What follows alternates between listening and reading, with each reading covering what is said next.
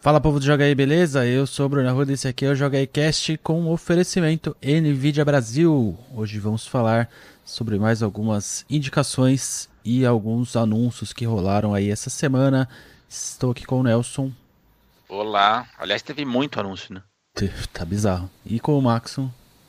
Oi, como vai? Tudo bom? Tudo certo.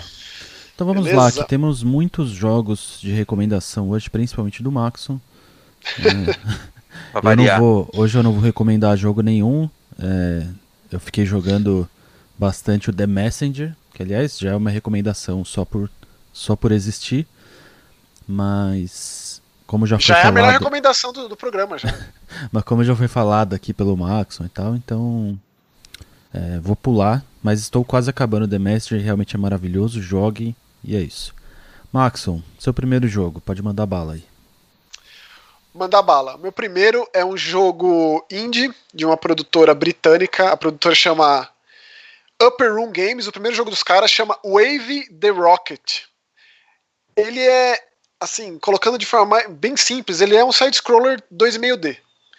Mas jogar esse jogo, você precisa é, meio que começar do zero. Assim, o beabá de qualquer tipo de side-scroller, porque você, contra, tem, você joga, evidentemente, com esse foguetinho todo descolado, com óculos escuro e tal, é, mas você controla o movimentar dele por uma onda. É, e aí você tem os controles dos gatilhos e para trás e para frente no analógico para você é, deixar a onda é, é, encolher a onda, aumentar o tamanho da onda ou fazer ela ficar mais longa ou mais curta. E isso faz com que a movimentação do foguetinho mude. E você é, é, desvia dos obstáculos de acordo com isso. Então você consegue antecipar para onde ele vai. Que só que as coisas. É, assim, não é assim tão rápido e tão acelerado a ponto de você ficar nessa num frenesi de loucura e tal. Mas, cara, assim, é até engraçado você nas primeiras fases, porque você se sente jogando videogame pela primeira vez. E não é sempre que isso acontece, não é sempre tava, que um jogo tava aparece. pensando nisso enquanto você falava. Ah, eu, me parece que a curva de aprendizado dele deve ser meio, meio longa, né? Porque é, pra você se habituar né? com essa. É. Do jogo é, é, é, realmente, você precisa, você precisa se habituar com um estilo de jogo novo. E, tipo, sei lá, foi o que me chamou a atenção quando eu vi o trailer. Foi o que me fez ir atrás do jogo, porque não é todo dia que a gente passa por isso. A gente que vive jogando videogame, né? É raro esse tipo de coisa. Então foi, foi por isso que eu gostei. E aí o lance, né? Ele é bem difícil. Porque é, você vai passando de fase, ele tem os, os, como se fosse um jogo de, de um Mario, vai. Tem os mundos, essas fases, aí tem umas pecinhas que você coleta que te meio que gerenciam, né? Te direcionam para como você vai jogar. É, tem uns diamantes bem difíceis de pegar nas fases, e aí com esses diamantes você aciona novas áreas, tem chefão. É bem completinho, assim. Quando eu vi o trailer, eu pensei que ele fosse mais é, baseado na trilha sonora. Inclusive o trailer de lançamento, não sei se de lançamento, mas o trailer que divulgou o jogo, pelo menos onde eu cheguei no jogo, era meio uma Spice Girls, assim, é uma música meio, não exatamente, mas meio que lembrava. Então eu achei engraçado, mas é bem difícil. Precisa de uma dedicação bem grande. E é engraçado esse ser o primeiro jogo desses caras, né? Começar com um jogo tão diferente assim é um tanto quanto ousado, eu diria, arriscado. Mas é muito bem feito o jogo. Ele está disponível por hora só no Steam. É, ele está lá, você entra no site, está dizendo que vai sair para as outras plataformas também, mas por hora só no Steam. É, e eu recomendo, assim, caso você goste muito de side-scroller e goste de experimentalismos que é uma coisa que a gente vive dizendo aqui no, no, no JogaCast, a gente traz sempre jogos bem bizarros, né? É, então eu acho que esse se encaixa aí também. Apesar da cara dele de que não. Mas ele é tão estranho de jogar que ele é, é, bem bizarrinho, sim. Mas muito legal, Wave the Rocket recomendo. Da hora. E o segundo jogo qual é? Pode ir na sequência, porque você tá disparado Na sequência, aqui. ó. É. Segundo jogo é um chamado Push and Pulley and Blockland outra coisa, bati o olho nesse jogo e me lembrou Bomberman, então imediatamente fui atrás. Só que ao contrário do Bomberman, que você coloca as bombas e você pega upgrades, que você consegue fazer outras coisas, tipo arremessar a bomba, como o próprio nome diz, esse push pull você empurra os blocos. Então ele tem uma arte, pixel art bem colorida, bem bonitinha. É, e aí de, de é, exploradores espaciais, que são esses dois que dão nome para o jogo, que tem um problema na espaçonave, eles caem no planeta alienígena e precisam é, é, reencontrar os pedaços da nave, no esquema meio Toad. Earl. E assim, o tabuleiro de jogo é muito parecido com o do Bomberman. Ou seja, ele é muito difícil.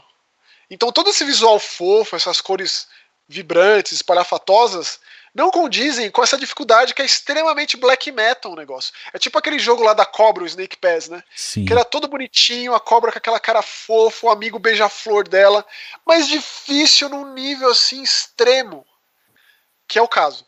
Então, é, você tem continues, tem vidas, passa de fase, você ganha uma pontuação, chega no chefe, os chefões são legais. E aí tem, além de você só empurrar, também tem outra coisa. Quando você consegue combinar na horizontal três blocos iguais, tipo três bombas, aí aparece uma bomba que dá um, um dano de área. Ou então três diamantes, você consegue ponto, que você precisa de vida. E aí a próxima fase, o próximo mundo é um mundo de gelo, que aí os movimentos são mais deslizantes. É, e aí tem diferentes inimigos. Tem um inimigo lá que é tipo um, um polvinho com o olho só que ele solta um raio que atravessa por todo o tabuleiro. Você tem que tomar cuidado com isso, porque se você encosta em qualquer coisa, você morre, recomeça a fase. Tem fases que são de quebra-cabeça, que não é só acabar com todos os inimigos. Você precisa é, pensar no que você está fazendo, não é só sair empurrando as coisas. Você tem um número é, específico de, de, jogadas, digamos. Senão você fica travado tem que recomeçar. Parece, tipo, Essas uma, são as fases mais difíceis. Uma mistura de Bomberman com Goof Troop, você diria? Perfeito. É isso mesmo. Inclusive, Nossa, deve ser muito mais legal. Goof Troop, bicho. É porque esse, Goof tipo, chutar, Mano do céu. chutar bloquinho, pra mim, sempre vai ser Goof Troop. Pra sempre. Com certeza. Ai, que maravilha, que lembrança boa. Muito bom, eu fico, fiquei, fiquei, fiquei maravilhado aqui, emocionado com a lembrança, porque é exatamente isso. Você, só que em vez de chutar, ele, ele empurra, né? É, outro que eu recomendo muito, jogando ele no Xbox, deve ser bem legal jogar cooperativo, inclusive o jogo é pensado é, em cooperativo. Bem bonitinho o jogo, é, parece. Eu não sei quanto ele custa no Xbox, mas no PC ele tá saindo por 20 reais. Recomendo bastante também, cara. Tipo, é uma lembrança muito boa do Bomberman, sem ser Bomberman. É aquele tipo de jogo que se inspira ao mesmo tempo que cria algo próprio, que é uma coisa que eu gosto muito, né? É só copiar, eu acho crítico. Então, nesse sentido, se você, como eu, bateu o olho nesse jogo e lembrou de Bomberman, e você gosta de Bomberman, que é uma franquia meio que esquecida, largada, né? Teve aquele Bomberman lá de lançamento do Switch, foi um Bomberman meio bizarro. É, esse é bem das antigas, bem Bomberman 16-bit, assim, diria. Boa. Outra recomendação boa. Boa. Você, Nelson, qual que é a sua recomendação? Olha, é... saiu recentemente para Xbox e eu não sei se saiu para, não, saiu para Play 4 também e Nintendo Switch, uma no... uma visual nova chamada Arcade Spirits, que já tinha sido lançada para PC e bom, o problema da, das visual novels é que sempre saem só com o idioma nativo dos caras, então só tá em inglês, o que já, eu sei que já é um, um problema logo de, de largada. Mas para quem se interessar, é engraçadinho porque ela parte. Aliás, eu, eu, me interessei justamente por conta disso. Ela parte do pressuposto que não houve o crash do, do, da indústria de videogames em 1983, né? E como seria o mundo caso de fato tivesse acontecido. Caso e saísse, aí, tipo, 10 jogos de Atari por semana, assim. Tipo, então, então o jogo se passa em 2000XX, não tem, não tem ano. E essencialmente você controla uma moça que está desempregada. E aí ela consegue esse emprego de, de atendente num arcade. E aí é uma visual novel, enfim, tudo se desenrola a partir de conversas que você tem com os outros personagens e por aí vai. É, eu achei bem engraçadinho porque ele faz várias referências a, a, jogos clássicos e tal. E, enfim, quem se interessar, gostar do estilo, fica aí a recomendação. Eu, particularmente, tenho gostado, né? não terminei, porque visual novel normalmente exige né, bastante tempo de, de jogo, porque tem muita leitura. Então, quer dizer, além, além de estar em inglês, ainda a pessoa tem que gostar de ler, né? Mas é, é um tipo de jogo que eu gosto bastante. Então fica a eu recomendação acho que, aí. Eu acho que a pessoa que tem interesse nesse tipo de jogo e acha e tem no idioma um, um empecilho, né, um obstáculo, eu acho que isso deveria ser um incentivo é, para ficar com o dicionário. Pra mim, Pra mim é. sempre foi, né, Max? A gente não sabe como é que funcionam as pessoas. Até porque nesse tipo de jogo especificamente, é você que controla a, a passagem dos diálogos. Então, assim, se, se, você quiser ficar numa tela, uhum. buscar o dicionário e ler, procurar entender o que está se passando, é possível e perfeitamente viável. É porque assim, uma coisa é um jogo AAA hoje em dia não ter localização nenhuma, nem sequer texto. Isso é uma coisa. Tipo, passivo de crítica, completamente compreensível. Agora, jogo indie, que é muito mais complicado, e muitas vezes tem jogo indie que pega uma tradução automática tosca só para poder dizer que tem, porque é, é, normalmente quando não tem um idioma específico, é, é, negativado automaticamente. E isso conta muito lá no Steam da vida, né? Tipo chinês, né? Exatamente. Teve aquele, aquela fase, não sei se ainda existe isso, ainda tá nessa fase, mas se o jogo não tinha idioma em chinês, já era overwhelmingly negativo ali de, de qualificação, né, negativa ao extremo, mas que não seja um empecilho, que seja um incentivo para que a pessoa fique com o dicionário, né? É, é, engraçado porque a gente aqui cresceu justamente com isso, né? Eu nunca vou esquecer o Chrono Trigger ali com o dicionário do lado e como aquilo é, me é, no instigava. Fim das contas, no fim das contas, você acaba aprendendo o idioma, né? É. é. Bom, Bom, Essa, essa é a minha primeira indicação e acho que é assim, aquela história. Gosta de, de visual novel? Vai atrás dessa porque é uma, é uma das mais divertidinhas assim que eu já tive a oportunidade de conhecer. Boa. É, sua próxima, Maxon. Ó, as minhas duas próximas são dois jogos brasileiros. Vou começar com o Relic Hunters Zero Remix. É, o Relic Hunters ele é um dos, um dos twin stick roguelike mais legais que tem para se jogar. Inclusive é grátis já há anos. É um jogo que foi feito pela comunidade. É, tem muitas armas dentro do jogo que foram criadas por fãs, ou pelo menos idealizadas e tal. Ele vem bem nos moldes de um Enter the Gungeon da vida, mas eu diria que não tão difícil, não tão frenético. O Enter the Gungeon eu coloco assim, eu sempre falo dele porque para mim é um jogo que eu gosto muito, mas eu nunca consegui terminar. Isso para mim sempre vai ser muito frustrante. Esse, pelo contrário, eu acho que ele é mais possível. Esse remix do título é, é uma versão melhorada com muitos modos de jogo que chegou ao Switch. Então, por enquanto, ele só está no Switch. Disponível só lá. E é. Porque quem gosta de, de twist stick, cara, é um dos melhores que tem. Assim, é, em termos de, de, de, modos de jogo que você tem logo à disposição, ele tem um modo tutorial, entre aspas, que acaba sendo uma espécie de campanha para você aprender bem a jogar, aprender bem como que funcionam os personagens, que tem vários personagens, você vai habilitando, e eles são diferentes. Ele tem um visual assim bem de cartoon cartoon, bem é. colorido. O, o, controle, por mais que, cara, eu tenho batido tanta cabeça com, com o analógico do Joy-Con, aquilo lá, tipo, é uma regressão tão grande para os analógicos da Nintendo. Você pega o analógico do Wii U, do, do GameCube. Aquilo tem sido tão, é tão frustrante assim, mas é, o controle é tão bom, mesmo assim. É... E eu tenho jogado bastante ele, tem sido divertido. Assim, quando você acaba esse, esse modo campanha, que é curtinho, você abre um modo é, é, é mais roguelike de ser, assim, né? Que é aquela coisa de até onde você consegue chegar, é, até que ponto você consegue ir do jogo sem morrer, com ondas e ondas de inimigos, e aí você coleta novos, novas armas. Tem uma porrada de armas.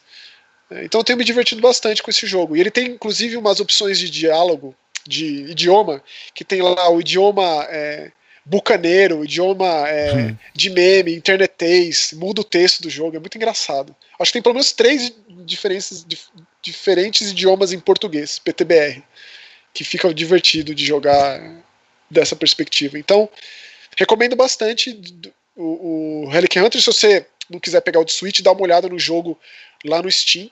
Inclusive vai sair um novo Relic, Relic Hunters, o Legend, né? que é, parece ser mais focado em história, está sendo feito faz tempo, é de um estúdio brasileiro chamado Rogue Snail. Inclusive, a gente tem um podcast aqui com o, a produtora do estúdio Rogue Snail, a Eliana uhum. Elidib, que foi muito legal. Ela, veio, ela, ela participou falando sobre o, o, Big Festival, né? Sim. É, e o outro jogo brasileiro que eu tenho para falar é o oitavo jogo de uma franquia chamada Ubermosh de um, de um desenvolvedor chamado Walter Carvalho, também brasileiro. Esses jogos são super baratos e são muito viciantes e difíceis. E eles são extremamente arcades. Tipo, super baratos, dois reais, né? Sim. É, tipo, você pensa, tem oito jogos, e aí você vai jogando um atrás do outro e vendo as evoluções, as diferenças, e é tão legal ver justamente por esse lado. E ele é realmente difícil, tanto que ele tem um cronômetro. Você é, o, o, quanto de pontos você consegue fazer dentro daquele período de tempo estipulado você logo de cara consegue escolher vários modos de jogo, só usar arma branca, só usar arma de fogo, é, e isso muda radicalmente o jogo, escolher esse ou aquele personagem. E o detalhe desse Ubermosh Omega, o oitavo jogo da série, é que ele foi lançado no começo do ano para Switch e agora está chegando ao PS4. É, o que, que, eu acho sempre muito legal de ser dito. O que eu acho legal do Ubermosh, desculpa te interromper, mas é que ele tem um visual sujo, né? Tipo, é legal colocar ele do lado do Hunters, assim, que é um visual super bonitinho, clean, colorido.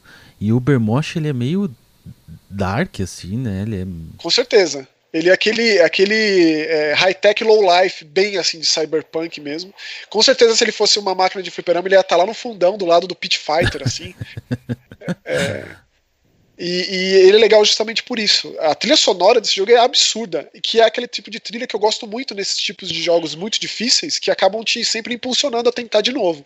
De novo e de novo e de novo. A trilha é fundamental nesse tipo de jogo, pelo menos na minha percepção, né? É, então, se você nunca ouviu falar de Ubermosh, eu acho que é uma boa você dar uma tentada lá, porque tem uma porrada de jogos. Inclusive, teve ano aí que o Walter Carvalho fez três jogos. Ele tem outros jogos que ele intercala com o Ubermosh, inclusive alguns deles são grátis para experimentar. Então, eu acho que é um universo muito divertido assim, de ser explorado, muito rico. E que, se não me engano, o primeiro jogo é de 2015. Você lembra, Bruno? Na, na Torre dos Gurus eu entrevistei. É. Verdade. O Walter lá. E eu fiquei feliz dele, dele ter lembrado de mim agora, cinco anos depois, conversando de novo sobre o Bermosh e tal. Então aí dois jogos brasileiros muito bons. Ah, e coisa, coisa de vintão aí você compra todos os jogos do cara, apoia e, e etc. Isso. Além de ser bom. Exatamente. Então. Exatamente. Muito bom. Qual é a sua última recomendação pela minha lista aqui? Acho que é a última agora. A minha última é um jogo da República Tcheca chamado Someday You Will Return. Não é todo dia, diga, diga aí. Não é todo dia. É, é, a produtora chama CBA Software. Esse não é o primeiro jogo dos caras, eles já são veteranos aí no meio indie. Eu já tinha jogado um jogo deles de uns 5 anos atrás, chamado Julia, que é tipo um adventure no espaço. É, eu pensei que esse jogo fosse ser nessa linha, nessa linha de walking sim, né, de FPX e tal, uhum. mas não é. É, ele, ele, conta a história de um, de um pai atrás da filha que está perdida em uma floresta. Só que esse pai, ele não é uma pessoa muito agradável de estar na companhia, o que eu acho interessante. É, mas ele tem experiência nessa floresta. Como se, eu não sei exatamente se ele já foi escoteiro, mas ele já participou de atividades nessa floresta, então ele entende disso. E esse jogo, com algumas sutilezas, ele reinventa algumas coisas, alguns maneirismos que são muito chatos em videogame, como por exemplo o GPS que é aquela coisa tão fácil de você guiar o jogador em uma floresta, supostamente que você deveria se sentir perdido, esse jogo te faz prestar atenção em marcas de, de cores nas árvores, por exemplo. Então você vê os pontos turísticos que existem nessa, nessa, nessa floresta, como por exemplo uma, uma, uma capela, é, um acampamento ou uma pedra estranha, e aí tem lá um painel indicando que é aquilo. Eu não sei se é real, mas dentro do jogo ficou muito crível. E aí tem lá um mapa para você, se você quer ir no lugar X, você guia, as árvores estão com uma marcaçãozinha amarela. Então, é uma floresta que facilmente você ficaria perdido, você consegue se guiar de uma forma inteligente. E não é aquela coisa daquele mapinha chato que te guia facilmente com metros, quanto falta e tal. Então, isso eu achei uma sutileza muito legal do jogo. Então, ele tá atrás da menina que tá perdida ali. E aí vai para caminhos muito bizarros esse jogo. É, e aí ele não é simplesmente um FPX, porque você coleta ervas e você com um kit de herbalista ali você cria poções, como por exemplo uma poção que é anti-vertigem. O cara vai passar por uma ponte alta e ele não consegue passar porque ele tem medo de altura, ele fica tonto e não consegue. Você cria essa poção e você bebe, ele passa. E aí você vai conforme o jogo progride descobrindo novas fórmulas de novas poções. É, e também tem um kit de ferramentas que você constrói uma escada com tábuas, com um pedaço de madeira para você chegar num lugar alto. Ele não é um jogo de sobrevivência, longe disso, mas também não é um jogo só de caminhar e interagir com o cenário. Com elementos sobrenaturais, com trechos de terror, bem de terror mesmo, com, com, perseguição, umas criaturas bizarras, e tem muito do folclore tcheco também, que é muito rico e faz com que você vá atrás de pesquisar mais sobre entidades folclóricas da República Tcheca. Então, tenho me divertido horrores com esse jogo. Ele não é, ele não é curto, tipo, eu não acabei ele ainda, e já tô com pelo menos umas 15 horas de jogo aí facilmente. Então, assim, recomendo muito. Acho que de todas aqui as minhas recomendações do programa de hoje, esse foi o que eu gostei mais. Someday You Will Return. Não é muito barato. Ele só está disponível no Steam por enquanto. Está lá por seus 65 reais. Então, Então é isso. Muito louco. E a sua última recomendação, Nelson, qual é? A minha, o jogo se chama Fury Unleashed. Está é, disponível para Steam, Xbox One, Play 4 e Switch. Eu estou jogando no Xbox One. Uh, é um roguelite, né, porque as fases são elas, elas se geram aleatoriamente e é um jogo essencialmente em que você precisa evoluir, evoluir, evoluir. Precisa ter muita paciência com isso. Uh, ele, ele tem algumas, uh, algumas peculiaridades, por exemplo, você pode tanto atirar com o gatilho, mas ele funciona também como se fosse um twin stick. Então você pode andar e atirar com o próprio analógico para, entre aspas, facilitar um pouco sua vida. Essencialmente você tem que ir do ponto A do mapa ao ponto B. É isso o jogo. Ele tem esse visual é, é, que mescla histórias em quadrinhos, tanto que você começa olhando para a capa do quadrinho, aí ele abre assim, e o mapa é como se fossem uh, os quadros né, da história. Tipo Comic é, Zone? Tipo Comic Zone, mas não tanto quanto o Comic Zone, que é bem mais escancarado, né? A, a, o, o, quadrinho ali na, na mecânica do jogo. Uh, e assim, a própria desenvolvedora, que inclusive eu acho que é polonesa, o Maxon que adora essas, essas informações, é. A geografia ah, dos games. Adoro. Exato, é, é, polonesa. Foi feito por, por uma equipe de cinco caras, cinco desenvolvedores. Eu falei caras sem saber, né? Porque pelo nome eu não consigo decifrar se é mulher ou homem. Enfim. Uh, e o jogo começa te falando assim: ó, a gente. É um jogo bem desafiante e ele foi criado de maneira é, é, para você jogar no hard. Mas a gente também a gente também incluiu aqui um modo easy caso você queira aprender, Meu coisa Deus. e tal. Bom, aí você se sente um completo energúmeno, porque, por exemplo, eu tô jogando no Easy, eu, eu não consegui chegar na fase 3 ainda, pra vocês terem ideia. Rapaz. É, e assim, morreu, recomeça, ponto final. A única coisa que você fica são as suas habilidades conquistadas. E aí o jogo oferece um sistema meio de balanceamento de risco e recompensa, que é o seguinte: você pode passar por todos os inimigos correndo, você pode é, é, sair do ponto A ao ponto B correndo, só que você, em contrapartida, deixa de encontrar as habilidades que você precisa para poder evoluir. Uhum. Então, explorar o mapa é meio que necessário para você conseguir ficar mais forte para conseguir avançar no jogo. Só que também significa que você vai morrer muito mais facilmente. Aí, além das armas de melee e de tiro, ele tem um poderzinho também que quando você bota para baixo, você cai na cabeça do personagem, dos inimigos e, e, e, mata o bicho instantaneamente. É o famoso é... Z do Mario 64, né? Isso. É muito frenético o jogo, assim. É... Não, não, você não tem muito tempo de ficar pensando o que fazer, do tipo, é, é, é muito mais um lance de, de reação do que de ação. É, eu achei extremamente difícil extremamente difícil. Do tipo, não, não a ponto de desistir, mas é, dói, viu? Assim, querendo chegar tipo, lá. Querendo já quase desinstalar. É, eu, eu sei, ser, o jogo eu tem sei que, que tem muita bom, gente né? que vai gostar, é, mas é, é que tá, Marcos. Ele é muito bem feito, cara. Ele é muito preciso. O, o, o controle é muito bem feitinho, assim, sabe? É, mas eu, eu não sei se eu tenho se eu tenho capacidade para para ir além disso, não. Então, e mais site, que isso, no né? site oficial você, ele você fala tem que que gostar. Você... 40 chefes. Mano. É. Complicado. Se você se dedicar tanto assim, você tem que gostar muito desse jogo, Tem- desse tipo de jogo, né? Então, assim, é, eu- o Max até perguntou: ah, o que, que você vai falar hoje? Eu falei assim: ah, eu vou falar de um jogo que na verdade não. é- ou é você ou o Bruno que deveriam estar falando, porque Eu vou testar, Eu vou sei que testar. vocês têm mais paciência pra esse tipo de coisa do que eu. É, Mas o eu visual tô- dele me lembrou o Guns Gore Canoli, que é um jogo que eu adoro. É Só que, é assim, o Guns, ele é, ele é mais. É, Ele é linear, né? Fase, é com- mais mais Metal com- Slug. é mais com cara de, de desenho animado do que esse aqui, né? Esse aqui parece que ele tem umas texturinhas mais detalhadas e tal. É, Mas é mais flash, não é? Não é tipo, parece animação em flash, né? É, parece. É que é chapado, né, Maxon? Mas é isso. Eu, eu, eu gostei, embora não consiga jogar direito. Mas eu acho que tem muita gente que vai, Uhum. vai curtir demais o gênero. Interessante. Inclusive É, aquela sua retomada ao Dead Cells já, já, já, já acabou, já, né? Não, eu fui jogar de novo e não consegui passar da fase que eu tinha passado sem morrer da outra vez. Sem- tipo, nem. é Eu, porque eu passei praticamente sem levar um dano. Aí eu falei, ah, agora vai, eu vou jogar de novo Mano, não consigo passar da fase mais. Eu falei, não é possível. Tem que tem que estar tá inspirado. Tem que acordar assim num dia não, extraordinário. Dead Cells, Dead Cells é o tipo de jogo que não dá para parar. É, não é andar que nem andar de bicicleta, não. É. Dead Cells não é, não. É tipo, tô no, tô no ritmo. Aí joga hoje, amanhã, depois de amanhã, aí até acabar. Tipo, oh, Nelson, você, você jogou Rogue Legacy? Rapidinho. Só pra concluir a informação do, do, do Fury Unleashed, rapidinho.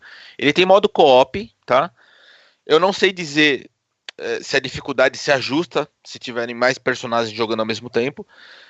E ele tem um lance que eu achei muito divertidinho, que assim, ele dá uma quebra dessa quarta parede, que é tem umas fases secretas eh, pelo mapa que você encontra eventualmente, que você entra como se fosse no modo debug. É como se o jogo não tivesse sido terminado, ainda ainda tá tudo preto e branco e coisa e tal.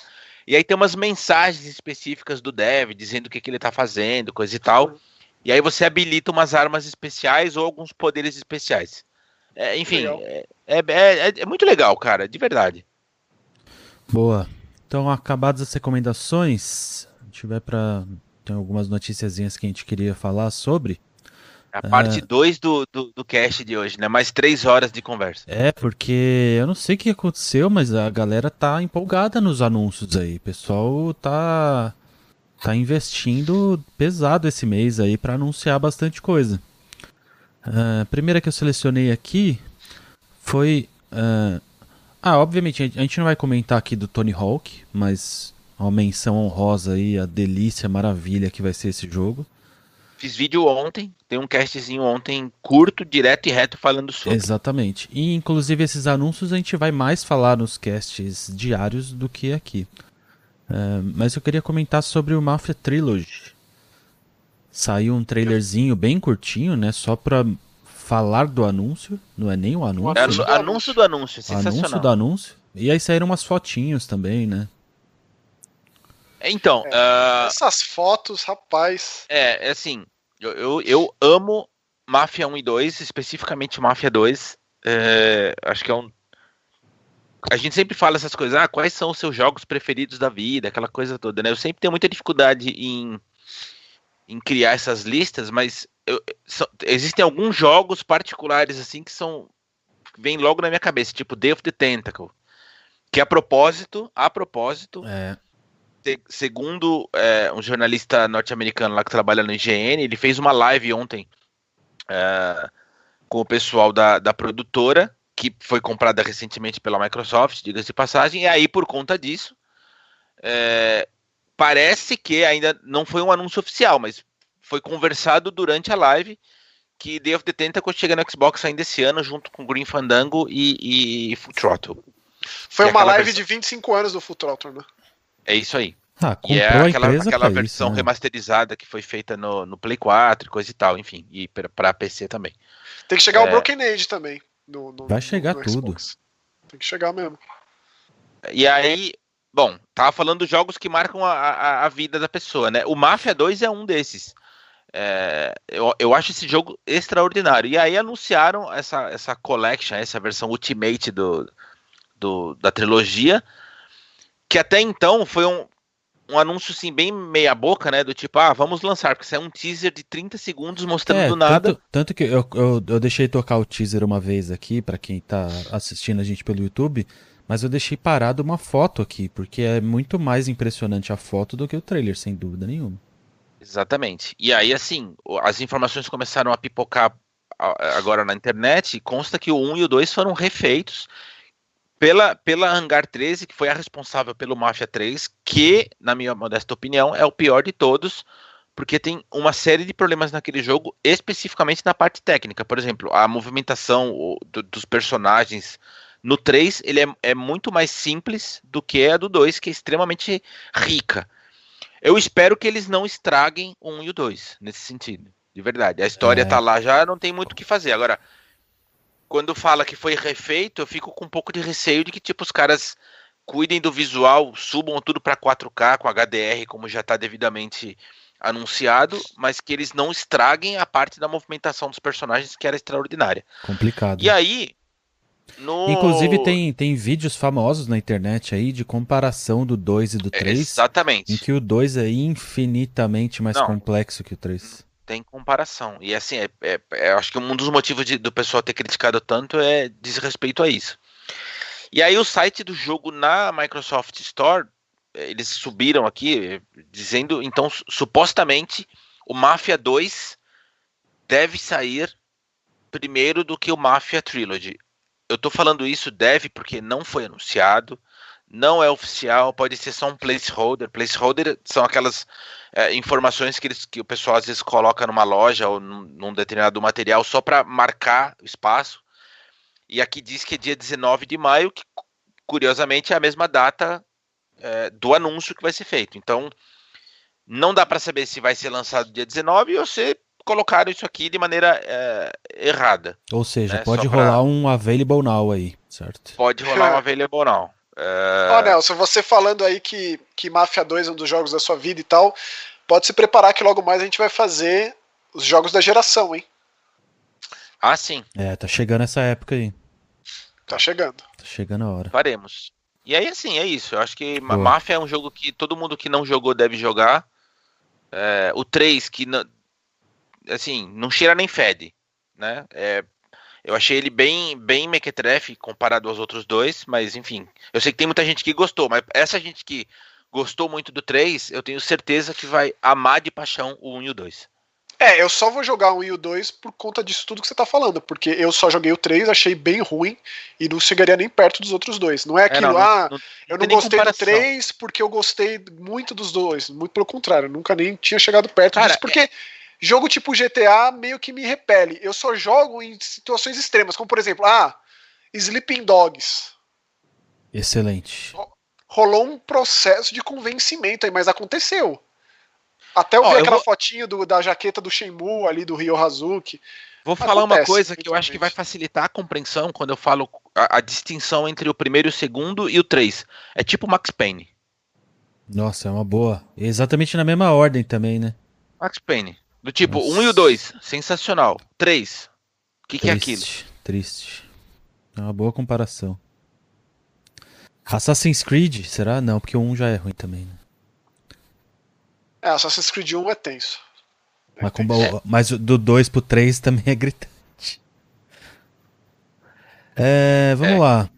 Então vamos, vamos esperar semana que vem a gente fala mais sobre o anúncio do Mafia. Espero que a Available Now ficaria muito feliz com isso. Outro anúncio que surgiu aí, eu trouxe aqui porque eu sei que tem muitos fãs, principalmente no Brasil, que é Mortal Kombat 11. Saiu gameplay, trailer de gameplay do Aftermath, com os personagens novos, né? Sei que Maxon Lima está muito empolgado para Mortal Kombat 11. É, eu não tô, tô muito empolgado, assim, tô, ainda mais com o preço, né, desse Aftermath aí, que basicamente é, é um jogo novo. É mesmo? É? Caríssimo, é. é. Ó, vou dar um valor exato. É tipo então... 90 pau assim? Mais. Eita, mais? É. Aí complica. Na verdade, assim, eu, sou, eu gosto muito do Robocop, né? Eu acho que Robocop teve jogos muito bons. E que tá meio que largado o Robocop. Aquele, aquele remake do José Padilha lá afundou o Robocop de vez, né? Tentou enfiar o Robocop na moda de filme de herói e tal não teve a violência que teve lá nos anos 80. Era uma, foi um produto da sua época, o Robocop. Não dá para recriar. Recriar seria fazer outra coisa, que não aquele Robocop que a gente conhece. É, mas é o que eu mais gostei, especialmente porque, assim como foi feito com o Schwarzenegger, é, trouxeram o Peter Weller para não só fazer o, o, o, a captura facial, como também as vozes, né? É claro que tem o dublador é, em, em, em, português também, que é legal a voz dele em português. Mas. Né, é bom, é bom cara... o gameplay do Robocop, hein? Legal. E tá, ó, o Aftermath do Mortal Kombat tá saindo por 160 reais na, na live. Um preço considerável, vai. Caraca, mano, é muito caro. Mas pera, mas vem, mas vem o jogo base junto? Olha, Mortal Kombat 11 Aftermath, 160 reais. Creio eu que isso aqui é. Aqui, experimente a primeira grande expansão de Mortal Kombat. Meu 160 Deus, reais. que que é isso? Peraí, se, se não vier o jogo base, isso aí é um... É um ah, mas aí pra quem já tem o jogo base, e aí? 160 reais. Ave, mano. Ave, Meu ave. Deus, aí... Ó, logo abaixo aqui tá, funciona com Mortal Kombat 11, 199,99. Meu... Ou seja, tá, tá, tá fácil viver, hein?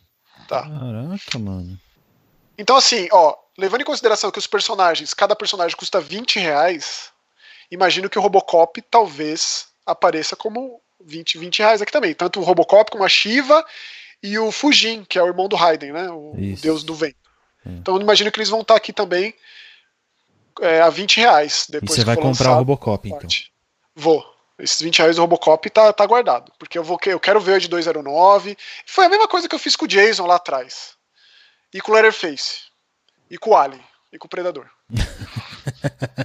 Tô vendo aqui que talvez eu tenha que fazer isso com o Spawn também. E aí tem esses boatos de que vai ter o Ash, né? O Ash Williams do Evil Dead, que aí eu vou fazer também. É isso, né? A gente não gasta, tipo, é, é, joga dinheiro, queima dinheiro. Isso. Eu quero ver o Sonic Fox jogando com, com o Robocop. É isso que eu quero ver. O Sonic Fox não vai largar o Coringa, não, Bruno. Não, né? Difícil, não. O Coringa dele é muito campeão. Mas ele foi campeão de Cascade, depois campeão com o Coringa. É, agora ele pode ser campeão com o outro. É. Pode ser. A Cascade dele é ridícula. O que, que é isso? é, o Sonic Fox, pelão. É, Sonic Fox é maravilhoso, né? Não tem nem o que falar. O cara nem respira. é... total, total domínio do jogo, é isso que ele tem, cara. Ele, ele domina tem. Mortal Kombat assim. Na verdade, é, não me, eu não estranharia se ele não fosse um dos, um dos, uma das pessoas chamadas durante o desenvolvimento para né, dar pitaco. Deveria. Para ser ali. É, né, deveria ter participação ativa Porque ele é o cara. criar o jogo. Além, de, além disso, a gente sempre comenta, gosta de comentar Evolution, né, campeonato de luta tal. Ele, ele consegue fazer, e fica claro isso quando você assiste ao longo dos rounds, o quanto ele entra na mente do, do adversário. Obviamente que hoje em dia, tipo, o cara senta para jogar contra o Sonic Fox, ele já senta abalado, óbvio. o cara já senta com a perna balançando já. Sim. Mas ele consegue, ele, ele, você vê que o, o, o oponente dele joga diferente só porque é contra ele. É, é uma condição lá dos deuses japoneses, né? Dos jogos de luta japoneses. Que você vê um, um, um, um infiltration não é japonês, mas um Kazunoko assim, perdendo um round, mas só um round, porque é, ele já te entende, ele entendeu tudo que você faz, ele, ele acaba com o seu estilo de jogo, né? É, isso aí, um Tokido da vida, esses caras fazem isso. E aí, justamente entrar na mente. Ele acaba com, seria, com o que você faz. Seria o Sonic Fox o primeiro deus americano dos jogos de luta? Ah, é que ele, tem, ele joga muita coisa, isso que é uma das coisas mais impressionantes, assim, porque no mesmo campeonato o cara tá jogando muito bem é, é, é um, um, Injustice, um Mortal Kombat, que são jogos, né, Soul Calibur, um Soul Calibur, Dragon um, Ball, Dragon Ball, que são universos diferentes, totalmente verdade, diferentes, imagine. Ele só não joga Street, na verdade, pra ser bem. Tipo, ele não se aventurou Mas no porque Street. porque não quer. Então, eu acho é, que sim. Talvez. Porque talvez, o cara é. tem capacidade para isso, não é possível. Ele joga tanta coisa diferente que dá para aprender, sim. É, agora vamos ver, vamos ver todo mundo no Guilty Gear novo, né, que vai ser uma reformulação gigantesca aí do do que é Guilty Gear e por aí vai. Boa. E aí, talvez o grande anúncio aí, né, seja uh, da Unreal Engine 5, que rolou hoje, quarta-feira, dia 13, né? A gente inclusive comentou ao vivo lá no Twitch. Então, para quem quiser seguir a gente, os nossos canais estão nos nossos Twitters, estão aqui na descrição. E a gente vai comentar várias das transmissões, eu imagino que todas, tipo da Ubisoft, Ghost of Tsushima amanhã, quinta-feira, e assim por diante.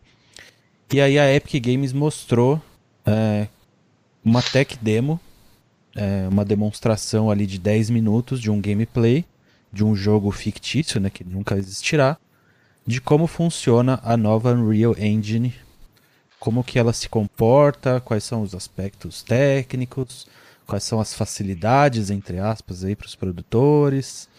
É, o gameplay que eles mostraram rodou diretamente, foi capturado do PlayStation 5. E aí, que mais vocês queriam destacar sobre isso? Ah, o que eu queria destacar, na verdade, é assim, é, é, sempre muito difícil falar sobre o aspecto técnico, porque a gente não manja, né, dessas especificidades, mas é, começaram a surgir algumas matérias aqui, porque evidentemente é, aquele material inicial da apresentação foi pré-gravado, e vários sites fizeram entrevista com a galera que o, que o Jeffrey é, conversou ao vivo, né? E aí tem uma, uma série de, de entrevistas já rolando aqui na internet. E, e, um, e, um, material que me chamou a atenção, até comentei com vocês agora há pouco, é quanto a Epic tem batido na tecla de que a ideia é facilitar a vida da, dos desenvolvedores, né? Que assim, a ferramenta foi criada de forma a tentar diminuir o tempo de produção e, e por consequência disso, o, o, volume de dinheiro envolvido. A gente não sabe dizer na prática, né, quanto isso é real, é verdadeiro. Né? Mas uma das informações aqui que, que eu li que me chamou a atenção é assim: a, a, a quantidade de, de triângulos, né, que, que, que é possível ser gerado ali pela, pela engine é tão pequena, tão pequena e assim a, a quantidade é tão absurda que, segundo a informação que está aqui, é eles, eles ficam menores do que o tamanho de um pixel, então assim é, seriam quase que impossíveis de serem enxergados, né, é, aumentando. Por conta disso, pela quantidade absurda de triângulos gerados, é, a Engine já está pronta para resoluções de até 16K. Ah, o Nelson está falando então que vai ter jogo em 16K. Não, eu não estou falando que vai ter jogo em 16K. Estou lendo a informação técnica relacionada à ferramenta Engine. Então, assim, só para deixar claro de novo. É, segundo a informação lá do, do Tim Sweeney, que é o CEO da Epic Games, como a engine está capacitada para gerar uma quantidade absurda, bilhões e bilhões e bilhões de, de triângulos simultâneos na tela, num tamanho menor do que um pixel, significa dizer na prática que se alguém resolver ampliar essa imagem, né, em algum momento aí, é, por necessidade técnica, seja lá o que for, é, são tantas, tantas as quantidades de, de, de informação que ainda tem naquela, naquela imagem que, na teoria, seria possível conseguir gerar a imagem até 16K sem perder qualidade. Então, Não, no é, Japão já no Japão já existem testes de cinema em 8K, né? E de televisões, é, se eu não me engano, da Samsung e a Sony, acho que já tem telas de 8K. É, no é. Brasil já vende, já vende aquela QLED de 8K. É, é uma, é uma ferramenta que está preparada para anos, anos, anos a fio. Anos, anos. E, e, e anos para trás também, né? Porque foi dito que ela vai funcionar também no Xbox One e no PS4. Então, é, vamos, assim, pra, claro, o Nelson colocou muito bem com relação a toda essa parte técnica e tal, que quem somos nós para falar sobre, mas eu vejo nisso é, encurtar o tempo de produção de jogo, porque né, os jogos cada vez maiores, produções mais faraônicas, leva 10 anos para o jogo ficar pronto. É, será que é, isso então, vai. É isso que. Isso não é pode, isso... vai aumentar cada vez mais e mais? Mas é, isso que o Nelson falou é real. Aí, tipo, a gente precisava ter uma entrevista com um cara da Naughty Dog, né? por exemplo, para falar, não, agora realmente. Porque, não vai por ter exemplo, crunch, as pessoas não vão se matar de trabalhar. É, fazer, eu não acredito nisso, eu acho é, que tudo se mantém igual. Cavalo, é. Eu também não acredito. Você sabe que, é, só para só abrir um parênteses muito breve aqui, já que o Bruno comentou do, do Crunch, o Maxon também. É, semana passada eu entrevistei o, o maluco lá da Moon Studios, o Thomas, né? Fiquei uma hora com o cara falando e tal. E aí a conversa foi, foi andando, coisa e tal. E aí, no de determinado momento, eu perguntei para ele sobre o, o, crunch, né? Que é um tema que está sempre em voga na, na, indústria de jogos.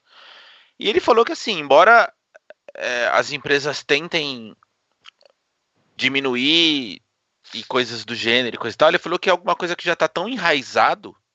E ele falou que na própria Moon Studios, que veja bem, é um, é um estúdio, entre aspas, independente, porque 80 pessoas trabalhando não dá para dizer que é um estúdio pequeno. E que funciona remotamente, ou seja, é, são 80 pessoas que trabalham de casa. Ele falou que mesmo assim, na, no, no, final da produção do segundo Ori, teve crunch. Ou seja, é um troço que não vai sumir da noite para o dia. Porque ele falou que não é alguma coisa imposta. Ele falou que é alguma coisa. Claro que, de novo, salvo algumas exceções, né? A gente sabe que tem muito chefe é, por aí que é autoritário, mas ele falou que de uma, de uma maneira geral é um lance meio que autoimposto. Ele falou que as pessoas que, que trabalham ali na, na programação e coisa e tal, palavras dele, tá? Eu vou abrir aspas aqui. As pessoas gostam tanto que elas se dedicam horas a fio para terminar o jogo. Então, assim.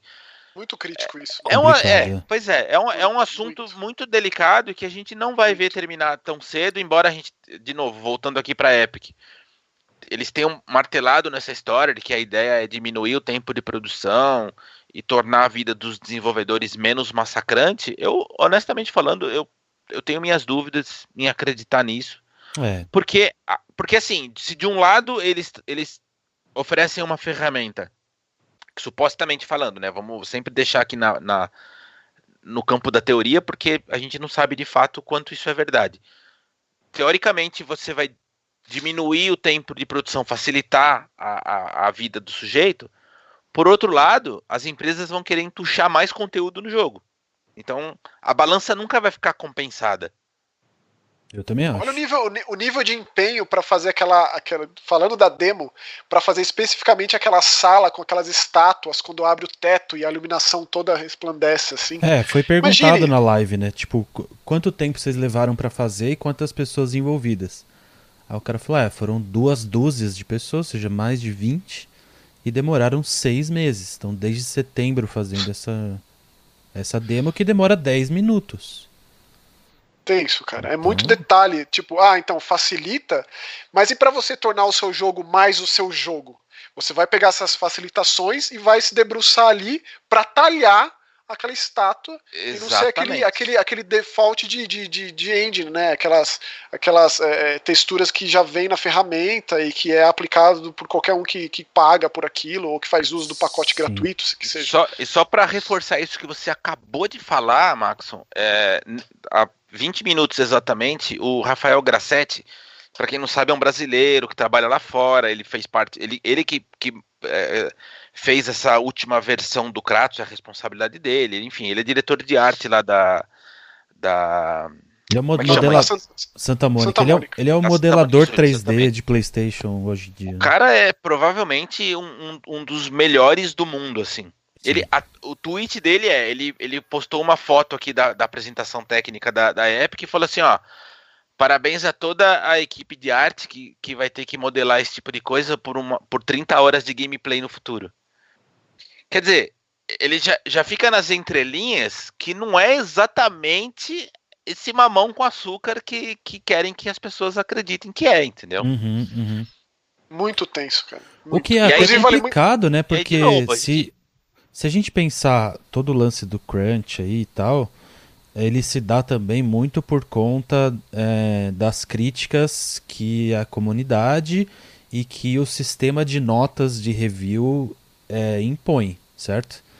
E aí as próprias empresas. Anos, há poucos anos a Electronic Arts, eu ainda não sei se essa política é vigente, mas a, é, é tinha, tinha um, um, meio que uma, uma, um memorando interno, digamos assim, que se o jogo não atingisse, não atingisse X média lá no Metacritics, é, não só não haveria continuação, como o estúdio corria sério risco de ser dissolvido.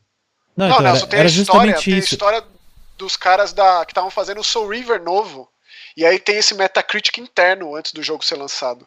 É. E se ele não atinge determinada nota, o jogo vai para o vinagre. E o que aconteceu com aquele Soul River Black Sun. Se você for atrás de ver uns trailers de gameplay aí, o jogo estava pronto, basicamente. Tinha até trailer para ser divulgado em E3. E ele não atingiu essa, essa cota interna.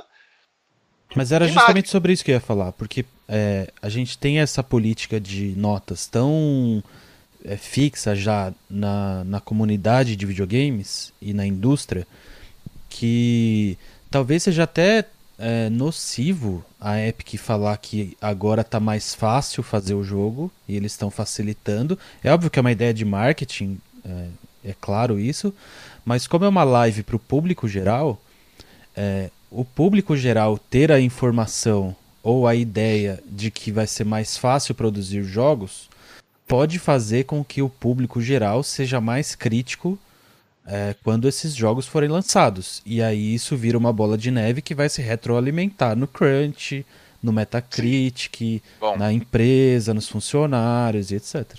E é muito Eu triste acho... pensar que a evolução do videogame é uma evolução do fotorreal, do fotorrealismo, da fidelidade ao real. É, eu acho isso meio deprê, na real, sabia? É, eu acho que esse é um, é um assunto para um, um um episódio à parte. E essa Sim. pergunta que o Bruno fez é uma pergunta que a gente tem que fazer para algum desenvolvedor. Nem se for o caso a gente chamar a Eliane para voltar aqui e conversar com a gente sobre, porque certamente ela deve conhecer mais. Vamos fazer, vamos, vamos tentar, isso. vamos tentar fazer para semana que vem, tipo um episódio só de é, a evolução do videogame é gráfica. Parte, tipo, parte é, técnica, é isso. É. É. Porque assim, por exemplo, para mim é, eu, eu gosto muito, muito. Para mim, é, é, sempre o que me chama atenção de cara é a iluminação. É, e, aí, e aí eu não me importo se é foto realista ou se é desenho animado. Do tipo, meu, a iluminação do Streets of Rage 4 eu achei extraordinária. É sensacional aquilo. Do tipo, você vê o, o reflexo é, na roupa, na, no cabelo do personagem, de acordo com a cor do neon que tá atrás. Enfim, é um, é um detalhe que para mim realça um jogo. Os caras estão anunciando que uma das, das, principais ferramentas da Unreal 5 é justamente o aspecto é, relacionado à iluminação. Sim. Que também, de novo, segundo eles dizem aqui, esse texto que eu tô lendo, é, é uma ferramenta meio que plug and play assim na, na produção do jogo. Do tipo, o cara vai falar, ah, eu quero a luz assim, assim, assado.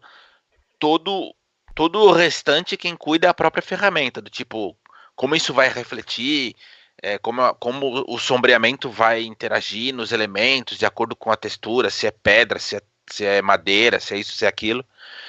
Uh, o próprio Ray Tracing é pura luz, não é? Pura Sim, luz. Pura luz. E é, e é assim, já faz uma diferença gritante, absurda. O Ray Tracing é, é muito sobre, a, na verdade, a reflexão da luz em diferentes materiais, né? E é isso que dá. A, né? É, em superfície. É isso que Exatamente. dá a diferença gritante, né? E aí, assim, duas, duas outras coisas que eles anunciaram que, de novo, a gente vai deixar essa, essa questão para perguntar para quem de fato entende, que é, um, uh, eles falaram que tudo aquilo que for construído no ZBrush, o ZBrush é uma ferramenta de, modela, de modelagem 3D, certo? Ou, inclusive, é, tipo, tipo Maia, né? Inclusive para quem segue aí o Rafael Grassetti, que o Nelson comentou, ele posta sempre aí, toda semana ele posta alguma coisa nova que ele fez e ele, e ele coloca que ele faz tudo no ZBrush. Então, tipo, ele fez os personagens do Smash Bros, ele faz Pokémon, faz personagens... Não, vale muito a pena Vale muito a pena seguir o Rafael Grassetti em Instagram, Twitter, porque, cara, assim, é incrível o que ele faz. Ele fez o Yoshimitsu lá do Tekken, que ele inclusive fez uma, uma impressora 3D, né? É, é absurdo. Agora ele, ele terminou todo, todos os vilões de Batman. É surreal. É surreal. E ele faz assim por esporte, né? É, é ele faz para treino, na verdade, Só né? Para manter, pra manter a, a memória muscular, né? É, é, surreal. Inclusive, às vezes ele posta vídeo de como, como tudo acontece, né? Desde que é uma bola. Assim. Time-lapse, é, legal. Né? É, demais. Ó, só, só para concluir o que eu havia começado. É, então, assim, tudo que for criado no ZBrush, segundo a Epic anunciou agora, pode ser levado diretamente para Unreal. Então, assim, eu, eu, por exemplo, até minutos atrás, eu não tinha a menor ideia de como é que funcionava esse processo. Eu não sabia sim, que, sim. que, que não era possível fazer essa, essa importação. Então, acabamos de descobrir que não era possível, que cortaram esse, esse processo no miolo. Quer dizer, isso certamente é um ganho de tempo significativo. E outra coisa que eles falaram é a fotogrametria, outra palavra difícil, que essencialmente, assim, também de uma forma muito grosseira, é aquele scan 3D que, que é, faz com que as coisas fiquem com cara é, foto real, do tipo, sei lá, é. a pista a pista do Forza, é, ela é toda escaneada em 3D. Isso. Aí o cara pega aquele scan, joga no, no jogo e aplica a textura. Isso. A RE Engine faz isso muito bem. Todos os modelos 3D dos personagens de Resident Evil 7, Resident 2, 3 e tal, é tudo fotogrametria. Aí eles anunciaram então que é, eu também não sabia disso até então. Existe um, um, uma ferramenta, um banco de dados, ou sei lá como é que isso chama, que é muito usado também pela indústria de cinema. E a Unreal nova ela é capaz de gerar tantas, tantas uh, informações ali nos triângulozinhos. Qual é o nome desse negócio? Polígono. Polígono. É, que até então, por exemplo, os, os filmes da Disney ultra mega realistas em animação, tipo o Rei Leão. não estou discutindo aqui qualidade, estou falando tecnicamente apenas. Que é extremamente realista, coisa e tal. É, nesse, nesse site, nessa ferramenta XYZ que eles falaram, uh, que é um custo adicional para os desenvolvedores, porque tem um, tem um preço que as pessoas precisam pagar mensalmente, coisa e tal. Existem as mais variadas uh, texturas de todos os materiais, de tudo que vocês puderem pensar e imaginar na face da Terra, tem lá. Tudo foto real já. É. é. tudo ultra pronto em, em uma definição absurda. A Epic anunciou que a, os desenvolvedores que forem usa, usar a, a, Unreal Engine 5 vão ter acesso gratuito a todo esse banco de dados disponível naquilo, que supostamente é, você pode, sei lá, tô precisando de uma textura mega realista de, um, de, um, de, de terra. Aí você pega lá aquilo que está disponível naquele site, aplica no seu jogo e é isso. Isso foi o anunciado, que supostamente também deve cortar um bom tempo de produção. Enfim, são, são questões técnicas que eu acho muito curioso e que eu gostaria de entender melhor com alguém que de fato entenda do, do assunto. Muito legal. É, muito bom. Vamos, vamos tentar fazer isso. Tentar achar alguém que mexe com ZBrush e Unreal Engine 4 e tal para poder falar os aspectos de dificuldade que podem mudar com esses anúncios aí. Certo? Mas esse tweet ah. do esse tweet do, do Grassetti aí marca muito. É tipo, é tipo quando teve aquela bagunça lá do Mighty Number 9, do Keiji Nafune, Kickstarter, e o tweet do Hideki Kamiya foi o que marcou muito, né? Exatamente. He, he's not a creator, he's a businessman. A gente tem que sempre levar em consideração essas coisas. Exatamente. E ó, só pra, só pra fechar a história da Epic, Bruno, rapidinho, é, eles também anunciaram que eles uh, lançaram um serviço online entra aí também na, na, no nosso cabide de perguntas, tá? Pro, para quem quer que seja que a gente vai convidar aqui para a gravação. É, que é uma, uma espécie de ferramenta que também é gratuita, que vai permitir integrar multiplayers entre várias plataformas ao mesmo tempo, o tal do crossplay. Ah, é. De ter é... sete plataformas. Né? Isso, eu queria entender o funcionamento dessa bagaça. É, porque na, é... na, na transmissão ele falou sobre isso e ele, tipo, deu a entender que é tipo, você vai lá e fala, eu quero esse, esse, esse, esse e tá funcionando. Simples assim, né? Sim, foi o que deu a entender. Né? o negócio se... chama Epic Online Services SDK no site dev.epicgames.com. Se alguém quiser fazer a pesquisa e tentar entender que bagaça é essa, Boa. Mas, enfim, fica aí a dúvida para a gente esclarecer com o entendedor da, da parada. Muito bom, então. Então é isso para o episódio de hoje. A gente vai ficando por aqui. Mandem nos comentários aqui do youtube.com.br jogaetv o que, que você achou sobre esse anúncio e sobre as recomendações que a gente fez hoje. Lembrando que a gente tem lá um servidor no Discord, a gente tem uma página é, no Twitter, um perfil no Instagram, um grupo no Facebook. Então, olha na descrição aqui, dá para achar a gente lá no Twitter também, nossos perfis pessoais. Estamos fazendo transmissões regulares lá na Twitch também.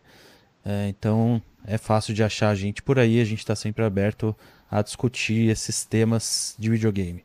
Tem Joguecast diário sempre, então é só ficar de olho, sempre tem conteúdo pintando por aí. E amanhã a gente vai fazer a transmissão, então, da, do e Ghost amanhã, of Tsushima, isso, certo? Amanhã, 5 da tarde, lá na Twitch, uh, no meu Twitch e no do Nelson, faremos comentários. Uh, é um gameplay de 18 minutos, pelo que já foi falado, de Ghost of Tsushima. Maravilha. Show? Isso aí. Então é isso, a gente fica por aqui e logo mais, ou semana que vem tem mais. Até mais, falou. Valeu, é. tchau.